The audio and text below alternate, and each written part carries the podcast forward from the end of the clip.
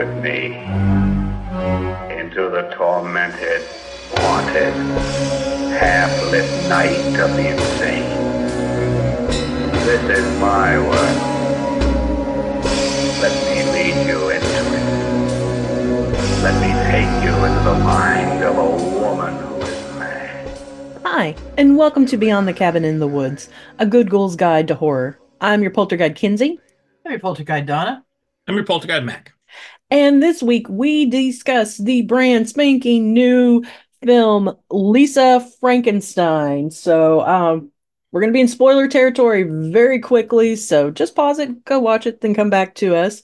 And yeah, so let's just start going around. Did you like it? Did you not like it? Uh, how did you see it since it was a theatrical release? How was your crowd? Um, actually, I'm glad you asked because I was going to answer that question anyway. Um, I I had a surprisingly pleasant experience because I, I want to mention I don't hate teenagers. I don't hate teenagers. Teenagers are just you know adults who are who haven't figured it out yet. They're they're little adults who Wait, are Wait, whoa, figuring whoa, it out. whoa, whoa. We were supposed to have figured it out? well, they're no, I haven't. No, I I'm still I'm still 13 years old. I just you know oops.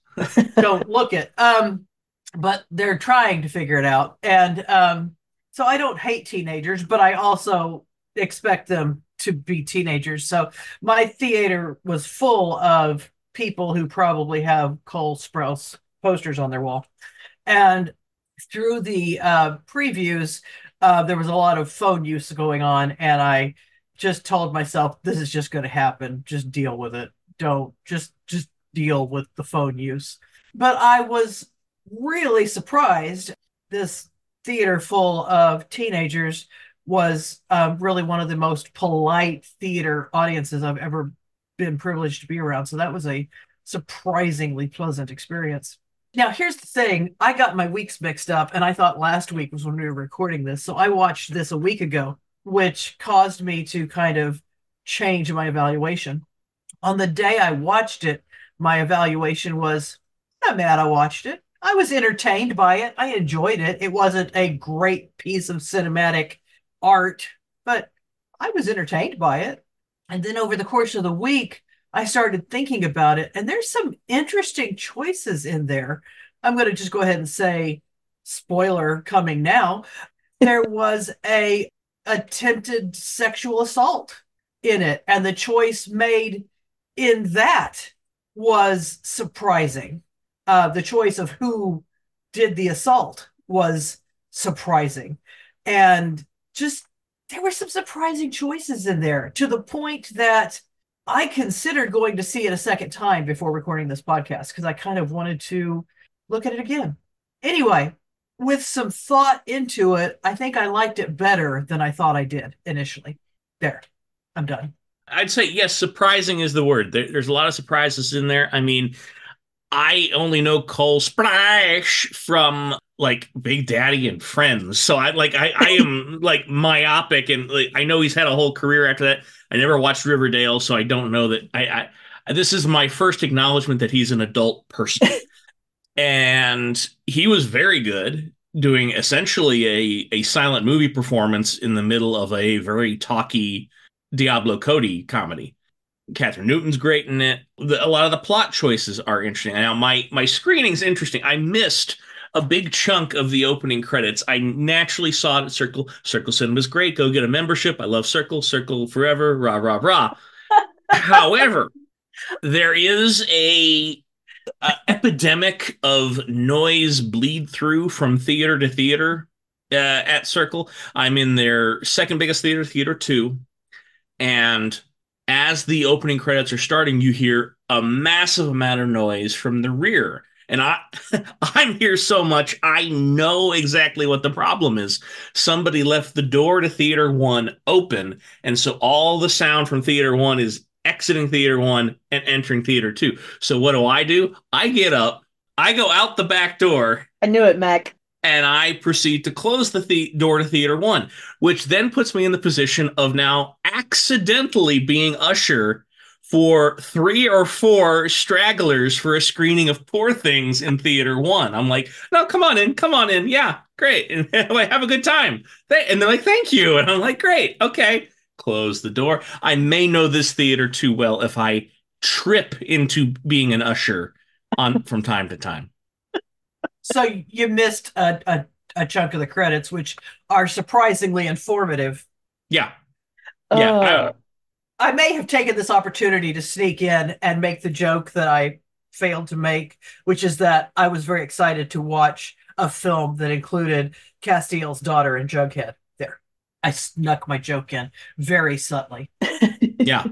So I, I missed a good chunk of the opening credits because I was ad hoc trying to solve the sound bleed through in the uh, theater, and it worked. Once I closed the door, everything was fine. but you missed the very informative credits. I missed 30 to 45 seconds of it, yes.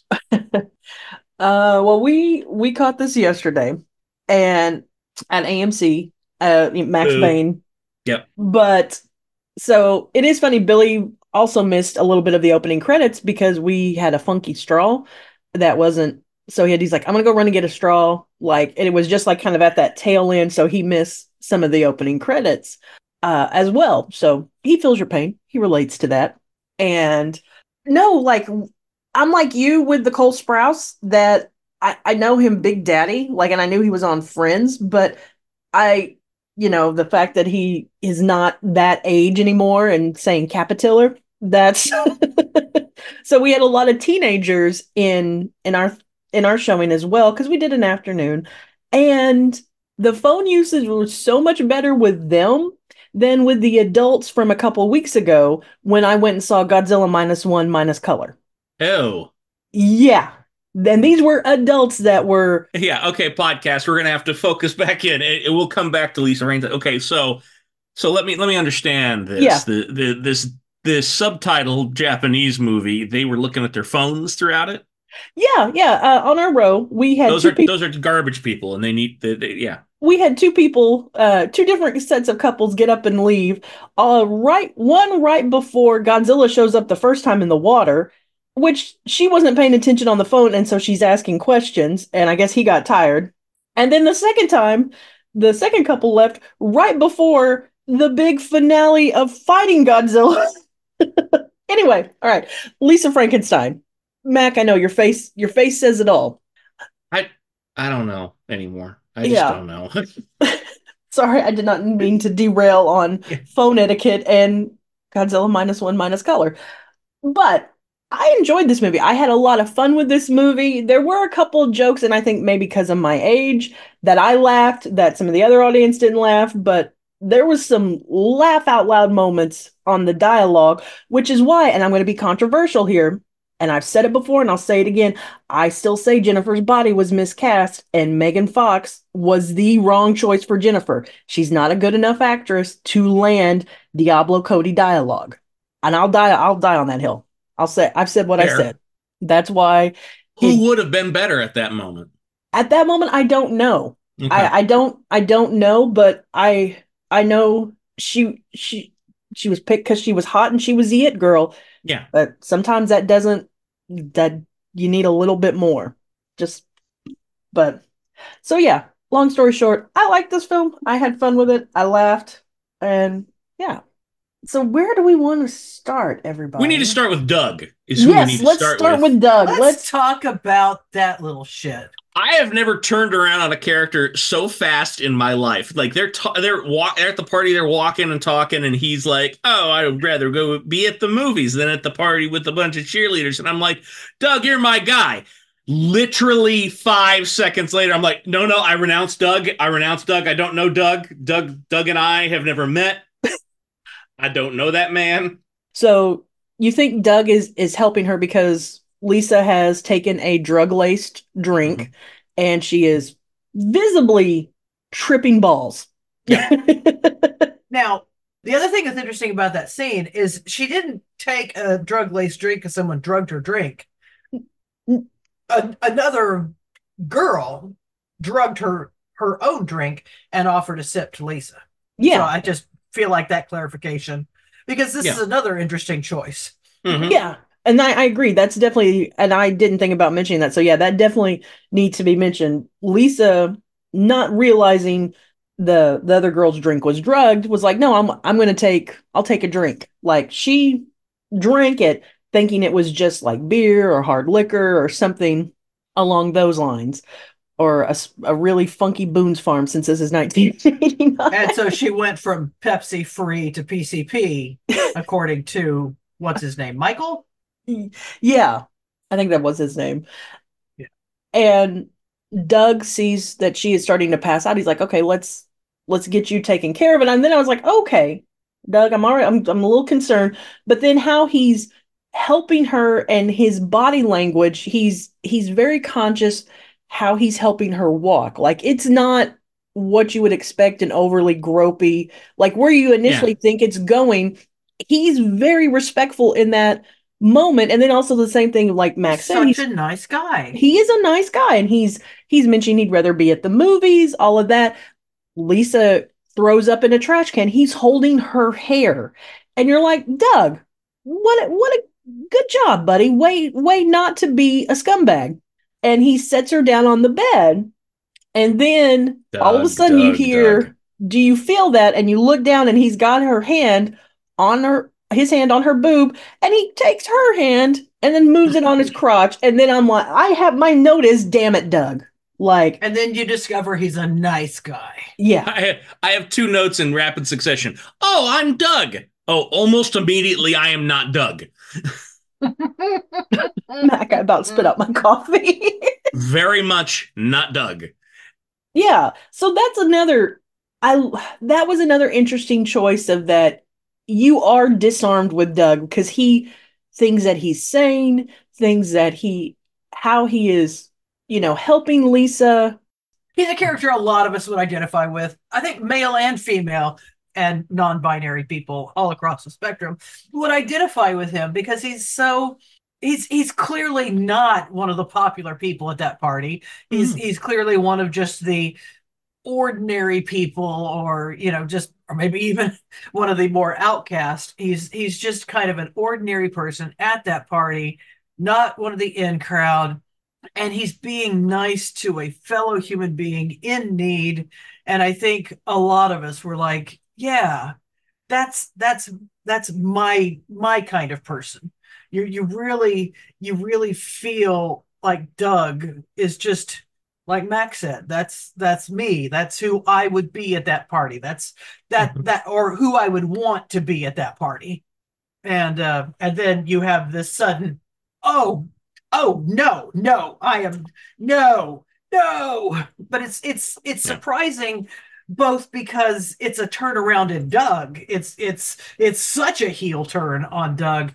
And because it's such not the stereotype it's not the good looking athlete it's not it's not who you expect to see in that role it's your lab partner yeah. And that is such a nice choice. It's such a nuanced choice in that Yeah. role because it does show that, yeah, it can be anyone. Yeah. Anyone can do that. Because the conclusion I eventually came to on Doug was I am not Doug, but I knew Doug in high school. I like that guy Bam. is real. I I like not a one to one transcription of a person I know, but split up the pieces of three or four guys and you could build a Doug. There you go. And the thought I had just now is like, okay, Doug's talking like, oh, I'd rather be at the movies. The difference between me and Doug, I would be at the movies. Mhm. Yeah uh, where was I during my senior prom? Seeing X Men 2. oh mac oh you had to say you were a senior when x-men 2 came out oh oh I did. oh you went there mac oh my I gosh did. I sure did. oh oof And I have no regrets. And they referred to Doug as a not pictured, which I thought was a clever categorization of, of people.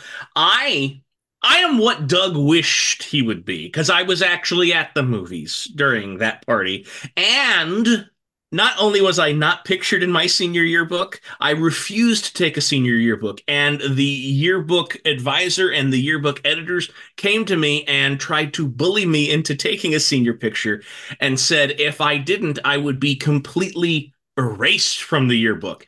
And I was so tickled by being erased from high school history that I was like, let's do that.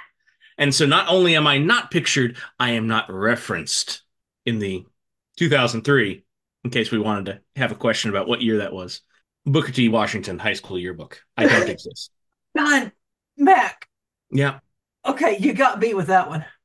He, he, he, he, he put a year to it, Donna. He put a year to it. Like I remember when X2 came out and I, you know, op- their opening weekend, but he put a year to it. Oh, I graduated vet school in 2003. I am younger than you. This Yeah, was a known I know. quantity. No, we, we, we, we I- knew I that. know We it wasn't a known quantity. It wasn't a known quantity. It wasn't a specifically known quantity until just a moment ago. we we Oh. knew that and we made our peace with that. We just didn't know specific Jesus man. Christ. Jesus Christ. I very rarely get to feel this way, so I'm enjoying it. God. God damn. God damn. Okay. 2003. Jesus wept. okay. Yep. Oh my gosh. So back to this movie. Okay. Five things I could see.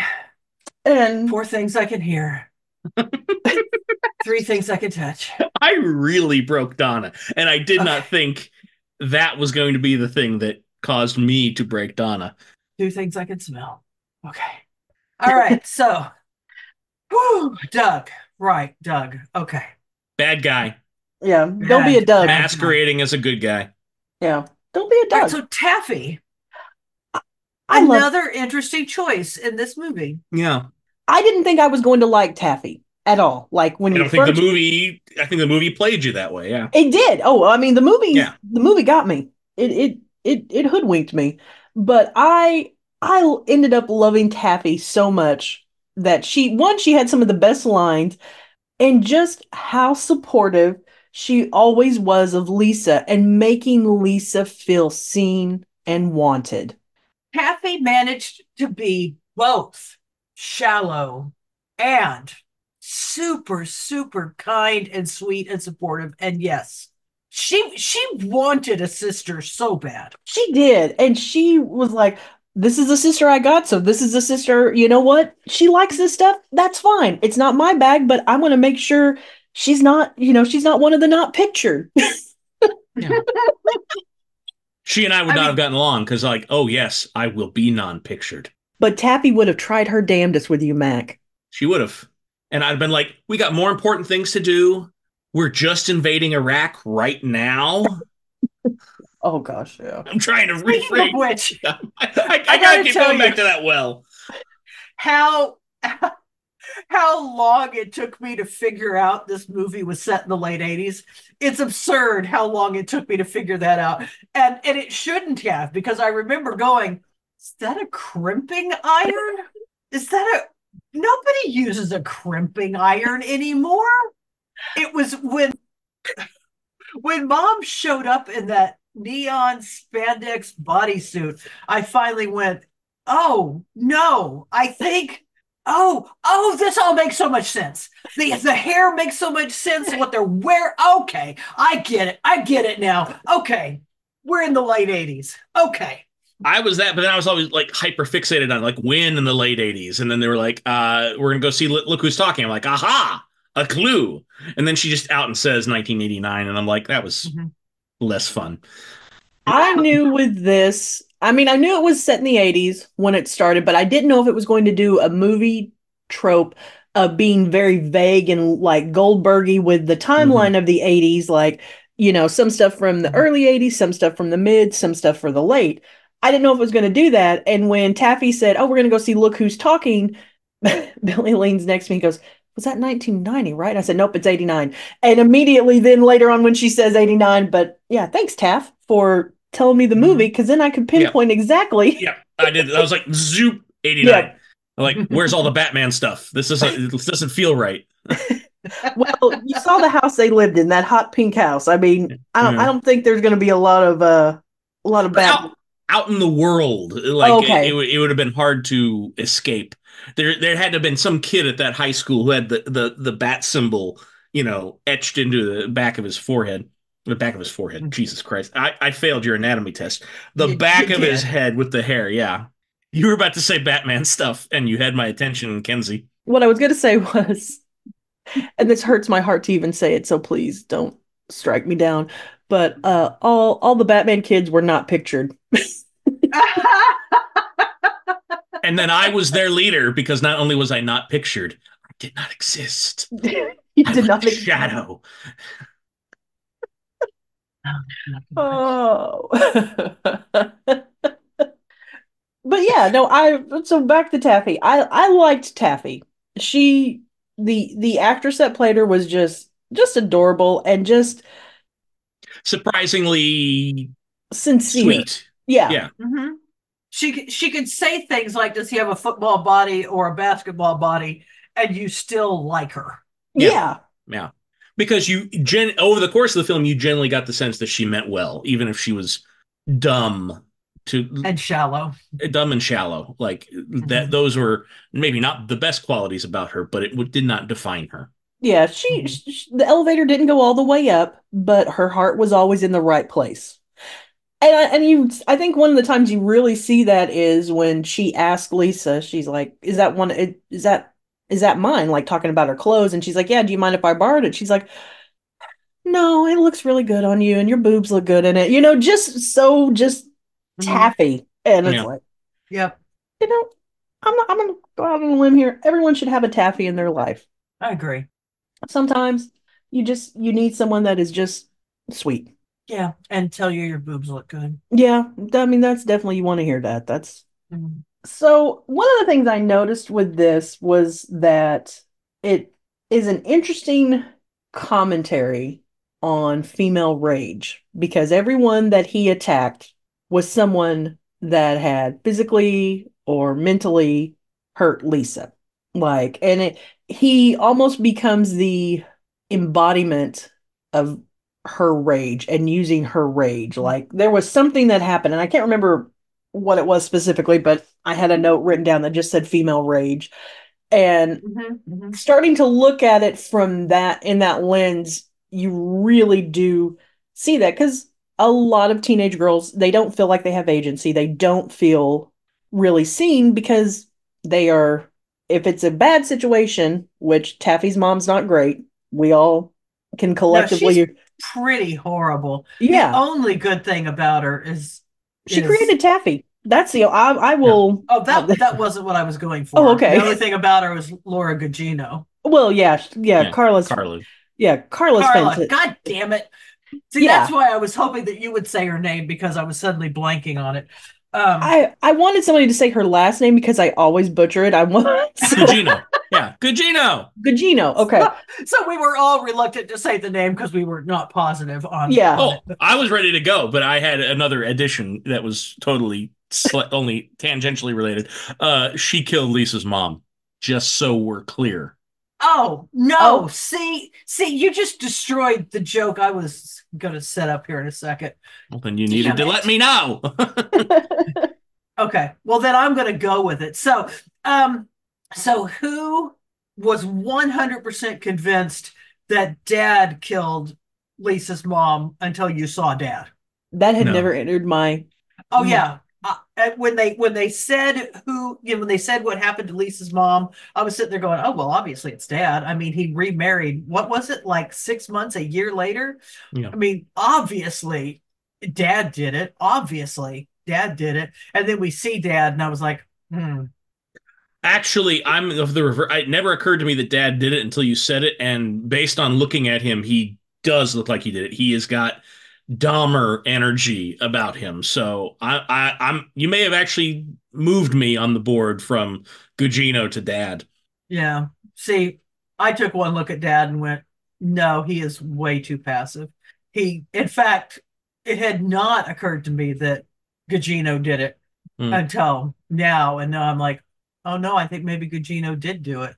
I'm Um, only on Camp Gugino because this is a very female forward film and Hmm. about female rage. That is the only Mhm. reason why I am Camp Her. Now, what I can't quite figure out is why Gugino would want him. That that's the only thing stopping me from This being is hundred percent on board. this is the 80s. I'm I'm going to say it is stable career, good money, and it is uh that that and her personality type, I think, would be attracted to a passive or seemingly passive type. yep. I will accept. I will accept your arguments. Yeah. Yeah he had a good, stable career and enough money. And just passive enough. Cause he was, I Mhm. mean, even with Lisa, he's very passive, like, well, you know, Mhm. she didn't mean it. She, you know. So I I, I like I like that camp for Carla. But that brings us up to what I consider to actually be the major flaw of this film: the blatant violation of the Chekhov's gun law. I'm not as bothered by it. I'll Oh, let you it- know. really bothered me. They they they set up this really I mean, you have an axe murdered mom. Yeah. I mean, she could have died in a car accident. The only thing it set up was her freaking out when Dead Boy burst through the window. That's it. And freaking out when somebody bursts in through your window is a pretty reasonable response. I mean, Yeah. many people would freak out when a dead man bursts through their window. That's True a that. that's a pretty reasonable response to somebody bursting in their window. Right. To go back to the the surprising qualities of it, I, I was expecting the murder of Lisa's mom to be a load bearing part of the plot because it had that Chekhov's gun sort of setup, and then it really wasn't what the movie was about. I was surprised by that and a little bit delighted because I don't think it's a matter of Diablo Cody forgetting or Zelda Williams forgetting that that was there and just sloppily not coming back to it. I think it was just a red herring, very intentionally put it there. And uh, it worked better for me than it did for you. I could see it not working if you're if you're very keyed into that Chekhovian uh, construction where oh that needs to come back into play. Where why didn't it come back into play? My reaction was oh that needs to come back into play. Oh it didn't come back into play. That's odd. Yeah, that was kind of my reaction. I was like, okay, well, that's weird. We didn't talk Yeah. about it again, but you can make the argument sometimes things happen and there's there's no rhyme or reason. Now, granted, this Yeah. is, you know, it's it's a film and you want that, but it also felt like with that though, there were scenes cut out, like mainly for time, for editing or whatever, that could have maybe answered it. Yeah. I don't know.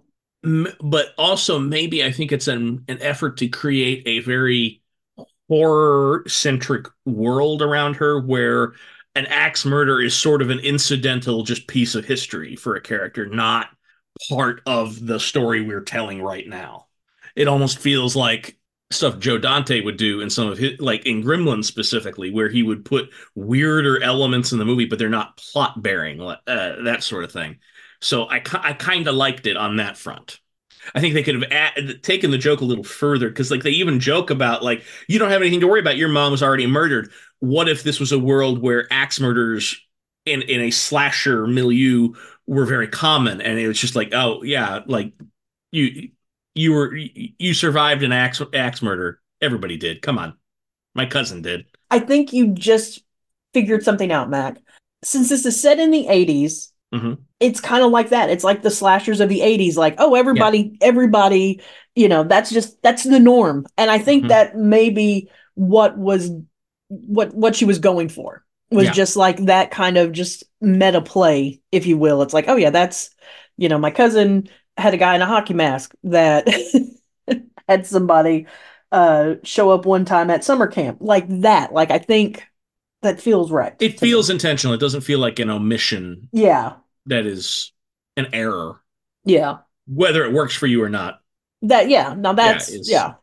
Now this was one of our or we had thought about using it as a poll question but decided it might be a, a longer discussion. But w- the green lightning they make a big point to show the lightning is green. You see it in the opening animation. You see it uh the night that her boyfriend is brought back from the dead what do we think that green lightning meant? What do you like? Is it something special? Something just that would pop because it's it's it's a Frankenstein film, so you know, green lightning, Frankenstein's normally green, that kind of thing. What are we? Kenzie, my Yes, Don- friend, Yes, Donna. I gotta tell you, I didn't notice the green lightning. Okay. I was I was embarrassed to tell you this when we were discussing it off mic. That's okay. That's But- okay. That's but okay. in the time between now and then, I have not come up with a good answer. Okay. So now I have to admit I didn't notice the green lightning. It's I mean, I noticed the lightning, don't get me wrong, but I didn't notice the green lightning. So tell me what you think. I don't know because I don't know if they wanted it just one if if it's just kind of another nod because it is Frankensteiny, or if it if there's a magical property because we we saw the opening animation and you didn't see there was any magic aspect. I just I have no idea other than you know sometimes lightning's green. Mhm. Now Macula said he had a in universe kind of answer, and that's the one I'm really like leaning forward to here that had to do with universal monsters and so i'm now i'm very curious Yeah, uh, and I'm trying to remember what the name of the thing is. Like in the later Frankenstein movies, they they really try to explain why lightning would have any effect on reanimating corpses, and the uh, the the ultimate answer was that certain types of lightning had certain particles embedded in it that had life rejuvenating events, and it was always like a hunt of trying to figure out what uh like trying to harness that particular kind of particle to reanimate bodies. And i'm having a hard time finding specifically what it was called. I thought they were called lazarus particles but i can't remember but the universal monsters wiki may not be you know uh, thorough enough to guide me in my search here. It only has 953 pages. Whatever. Um it's all So on I'm gonna- dracula. yeah it's not I- on. yeah i'm gonna i'm gonna say unnamed particles and as you get into the the more b movie later universal monster movies uh that, that's a plot point is that it's not just lightning it's special lightning. Well and that would and the universal angle 100% makes sense Yeah. because in lisa's room you do see you know she's drawn gilman she's got a gill poster she's got right you know frankenstein the mu- poster Bride of Frankenstein. She's got the mummy. Uh she had another one too, but she, you know, so honestly I I feel like that is another that's a that's a deep cut with with that. I think I just, you know, I'm not as versed in the universal monster lore as as you are or as others, Mhm. but I I like that idea of that. So I'm I'm you know, I definitely co-sign. Yeah, but i missed most of the uh opening credits because i was ushering the other bride of frankenstein riff out in theaters right now poor things I, I love that we're kind of in a in a Frankenstein renaissance, for lack of a better word, Mhm. between this and Poor Things. Like it's just it's nice. It's a little it's a little fun. Yeah, I I read a bit of trivia that I just thought I'd share with you about a lost penile prosthesis that I guess this was a PG movie, right? A PG 13. PG thirteen, yeah. But when they originally filmed it, they were planning for it to be an R movie. And so when they went for Michael, you actually saw a penis go into the bucket. Oh, and they lost that penile prosthesis for a couple of weeks. And apparently they thought that uh, assorted actors had maybe just absconded with it, but they did end up finding it. But so, yeah, there is actual footage of a penis going into the bucket. But I then I guess they decided to go for a PG, and so we Just- just got the, the, the shadow. phrase the phrase actual footage of a penis going into a bucket of the penis going into the bucket it's Mm-hmm. uh i'm learning so much about anatomy right now from donna I'm a very, I'm a very good teacher. yeah Um, i don't think i don't think bucket's the scientific term for that but you know i'm gonna i'm gonna defer to you donna um, now I, I did want to mention one. I've only ever seen Cole Sprouse as Jughead, which I don't think is a really fantastic opportunity for an actor to you know, really explore his abilities. But um, for 99% of this movie, he said, "Err," hmm and um, boy can act. He communicated quite a bit Yeah. through. Yeah. Like I said, he was doing a, a, a full silent movie performance in the middle of a very talky Diablo Cody comedy. I was really quite impressed with him. Yeah. and heavy makeup during parts of it too. Like that's Yeah.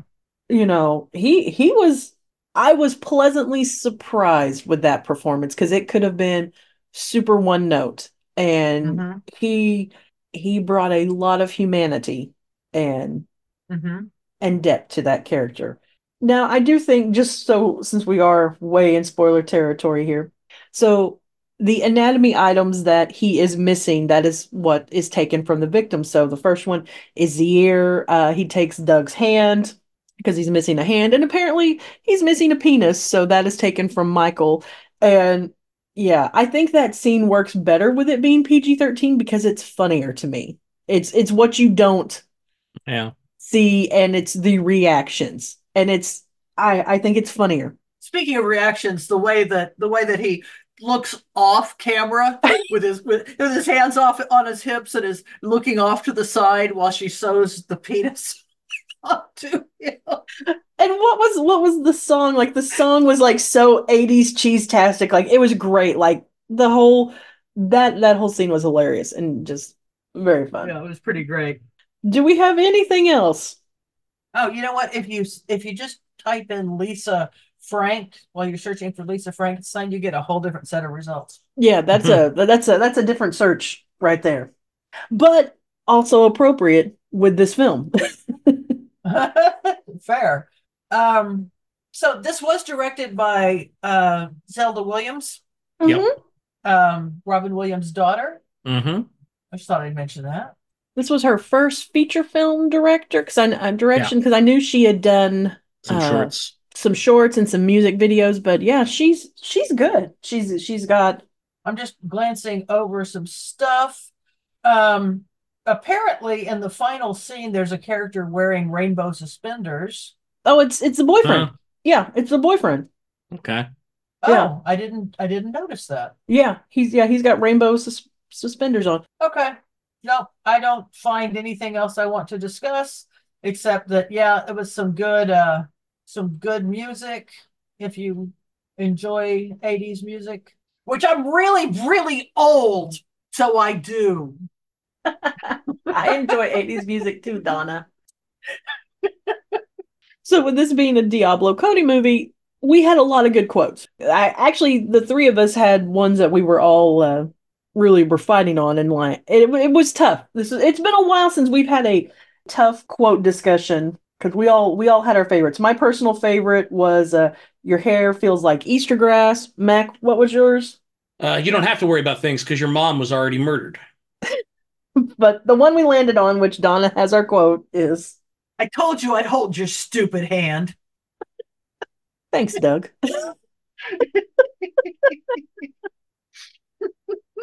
uh, rule Oh wise, gosh. Well, rule was a little bit tricky. That we we were some of us were kind of saying the same thing, and then Mac uh, doesn't think anybody did anything wrong. I'm fine. I'm fine with everybody's decisions. Uh, but so what we what we came up with for our rule is if your undead boyfriend offers to kill someone for you, in the immortal words of Nancy Reagan, just say no. And any child of the 80s knows that that was so drilled in our heads of just saying no. Just say no. I was five years old at the on New Year's Day, 1990. Shut up, Mac. Oh, oh. all right. Uh, I'm turning 40 in a couple months. I don't get to do this a lot, so Go to your room. I am in my room. Now, for poll, our poll suggestions were talking points we did this time in the episode. So, Donna, you have our poll. I'm going to go on a really small little rant before I do this. Just a tiny little rant.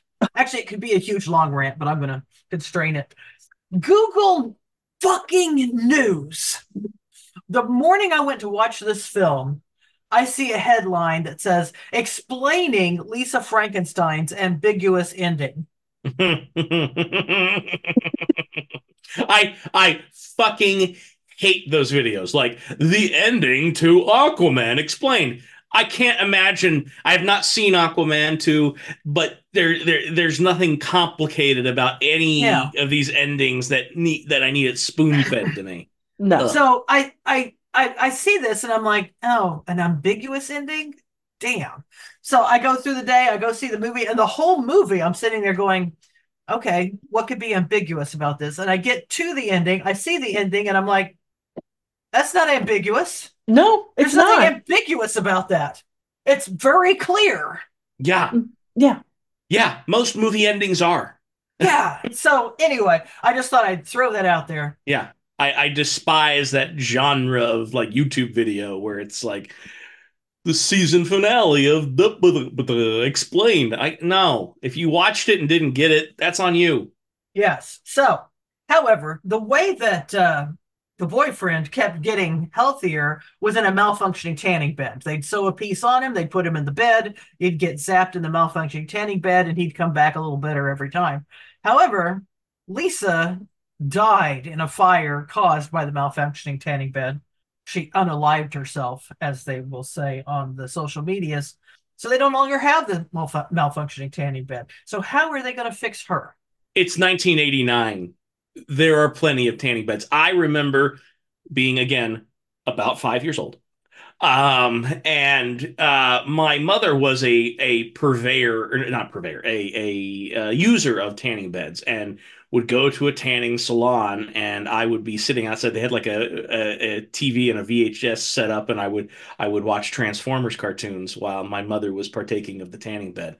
It was it would not have been hard to find a tanning bed, and not much harder to find a malfunctioning tanning bed if if it was if like if she went like dead asleep for several years and woke up and it's 2003 when again I was graduating high school, the tanning beds might have been harder to find uh then. But 1989, no problems. I hate to say it, but that is a really good answer because, especially during that time, like you could throw a rock and hit a tanning bed. Like, Mhm.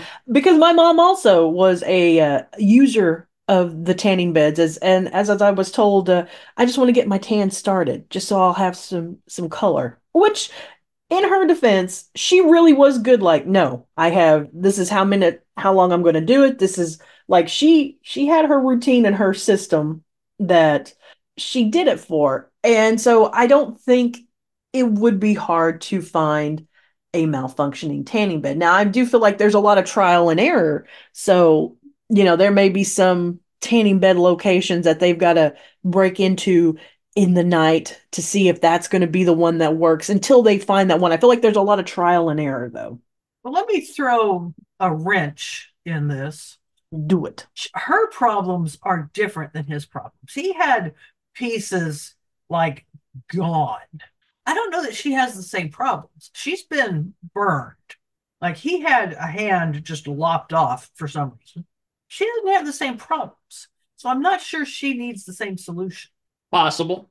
That's possible. Um, They're only working with what they know. So if yeah. so, since tanning beds worked for him, Mhm. She seems certainly up and running by that last shot. So Mhm. whether or not it's like with him, there has to be kind of a progressive effort to get him get her back to some sort of human feeling version of undead. I just had the most horrible thought. Mm, ooh. I think what she needs is skin grafts. Yeah. But then you know what? That's going to segue perfectly into the sequel, Lisa Frankenstein 2, since it's going to be now in the 90s. And the 90s more were the serial killer type of genre. And, you know, you're getting into the Seven and the Skinning and the Silence of the Lamb. So I feel like then we've just, we've figured out the sequel.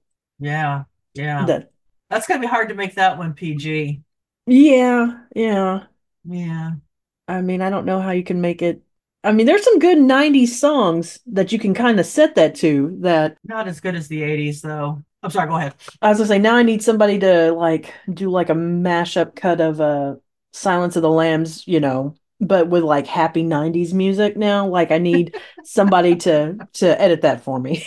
But like, is her skin gone, or is it just fried to No. where a another dip in a Lazarus pit or Lazarus adjacent item like a tanning bed would? uh She certainly was all covered up except for her face. Yeah, That would certainly suggest some pretty gnarly injuries. that's also very similar to how the Bride of Frankenstein is originally kind of presented at the end of that movie. Yeah. All right. True. True. In a in a horrified universe with Lazarus particles and axe killers everywhere, I'm sure they would find a way. Oh, you know what our fucking poll question should have been? Who's the monster? That would have been a good one. Mm. Yeah. And on that note, who wants to Carla go first? Gugino. Yeah. I mean, it's an easy answer. Right. Therefore, not a great poll question because Yeah. it's like there's an easy, objectively correct answer. Yeah. All right. I will go first on Happy Place because mine is utterly ridiculous, but very on brand for me. So, uh, yesterday before the movie, we stopped at Five Below because they, for some reason, got the exclusive Funko Pop keychain of Grand Admiral Thrawn. And I not only found it there, They saw I got- you coming. Yeah. yeah, I I got one for myself and I got I picked up one for somebody else and so yeah, I found my Funko Pop keychain in the wild. I have a weird toy hunting prey drive that I like when I can do something like that cuz yes, it's fun finding, you know, ordering things online. Uh with it being 5 below, it sold out immediately very fast, so I couldn't order it online. So the fact I was able to find it in the wild if anyone's ever been to Five Below knows sometimes that can be a little little tricksy. Cool. My happy place is it's going to sound like vague booking, but like to go into any more detail, there's like an outside chance some of the people involved in this might hear this. So uh, I'll just say tragedy plus time equals comedy. That's the most common theme that has delighted me since last we recorded. Okay. Okay. I, you know, I just, I just really love my job. I'm just going to go with that. I just, I really love my job. I enjoy teaching, and I am so glad my career trajectory has landed me where it has, and I get to teach. I really love it. I like that, Donna. Well, you can find us on social media on Facebook, Instagram, and Threads. We're Beyond the Cabin in the Woods. Our website and Blue Sky username is beyondthecabininthe.woods.com. I am on Threads and Instagram as at Callista77. You can find me on Instagram and Blue Sky at Dragon Goblin, at dragongoblin.com on Blue Sky. Is there an Iron Goblin, Donna? There isn't, as a matter of fact, there is no I in Goblin. I was confused for a moment. Yeah. Yeah, we don't want that. Frontal bone. My frontal bone's Frontal working bone. over overdrive. You know what's right under your frontal bone? The rearal bone. That's fantastic. The frontal lobe. Ah, Yeah, so your frontal lobe was was working. that makes sense. Anywho, uh, this podcast and other fine podcasts can be found uh, on partyapocalypse.com. Uh, other fine podcasts, including The Holodeck is Broken with myself, Laura, Canyon, and Eris. They also co host Disorganized, a Criminal Minds podcast. There's also full runs of Friendables, two friends talking about Hannibal Lecter, The Fourth Wall, and As the Myth Turns, books, blogs, movie reviews, and nothing else. Uh, I can be found on social medias at Party Apocalypse pretty much anywhere. The degree with which I am engaging on those platforms will vary based mostly on their ugliness, and uh, except for Instagram, which seems to be fine, and I just don't care. So, As always, thank you to our editor, Billy, for making us sound fantastic and presentable. We do appreciate you. Love you, Billy. And thank you for listening. Please rate, review, and subscribe to us if you aren't doing so already. And don't read the Latin. You know what horror is?